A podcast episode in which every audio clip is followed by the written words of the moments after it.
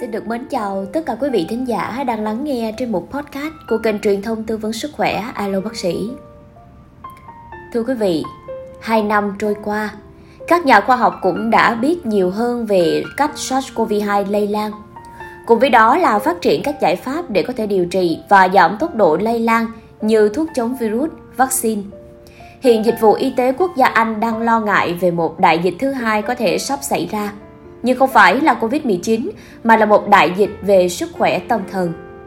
Tại Anh hiện đang có khoảng 1,6 triệu người chờ điều trị các tình trạng sức khỏe tâm thần, trong khi có khoảng 8 triệu người khác không thể lọt vào danh sách chờ đợi. Giám đốc điều hành của Dịch vụ Y tế Quốc gia Anh cho biết, chúng ta đang tiến tới một giai đoạn mới là cần phải sống chung với Covid-19, nhưng đáng lo ngại hơn Virus đang để lại một di chứng ngày càng tăng, đó chính là sức khỏe tinh thần và hệ thống y tế cũng không được trang bị thỏa đáng để đối phó. Quy mô của đại dịch sức khỏe tâm thần có thể tấn công Vương quốc Anh là đại dịch có mặt ở tất cả các nhóm tuổi với dự đoán rằng có tới 10 triệu người sẽ cần điều trị sức khỏe tâm thần trong 3 đến 5 năm tới.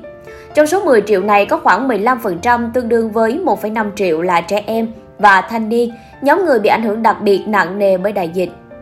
Dựa trên những con số này, Chủ tịch của trường Đại học Tâm thần Hoàng gia cho rằng, tình hình sức khỏe tâm thần của thanh niên rất nguy cấp.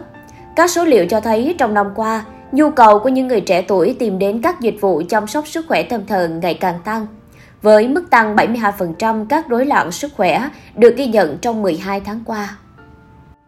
Hy vọng với những thông tin này sẽ giúp ích cho quý vị trong việc chúng ta tự lắng nghe cơ thể của bản thân mình, biết rằng cơ thể đang cần gì từ đó bảo vệ sức khỏe cho bản thân và những người xung quanh. Thân ái, chào và hẹn gặp lại.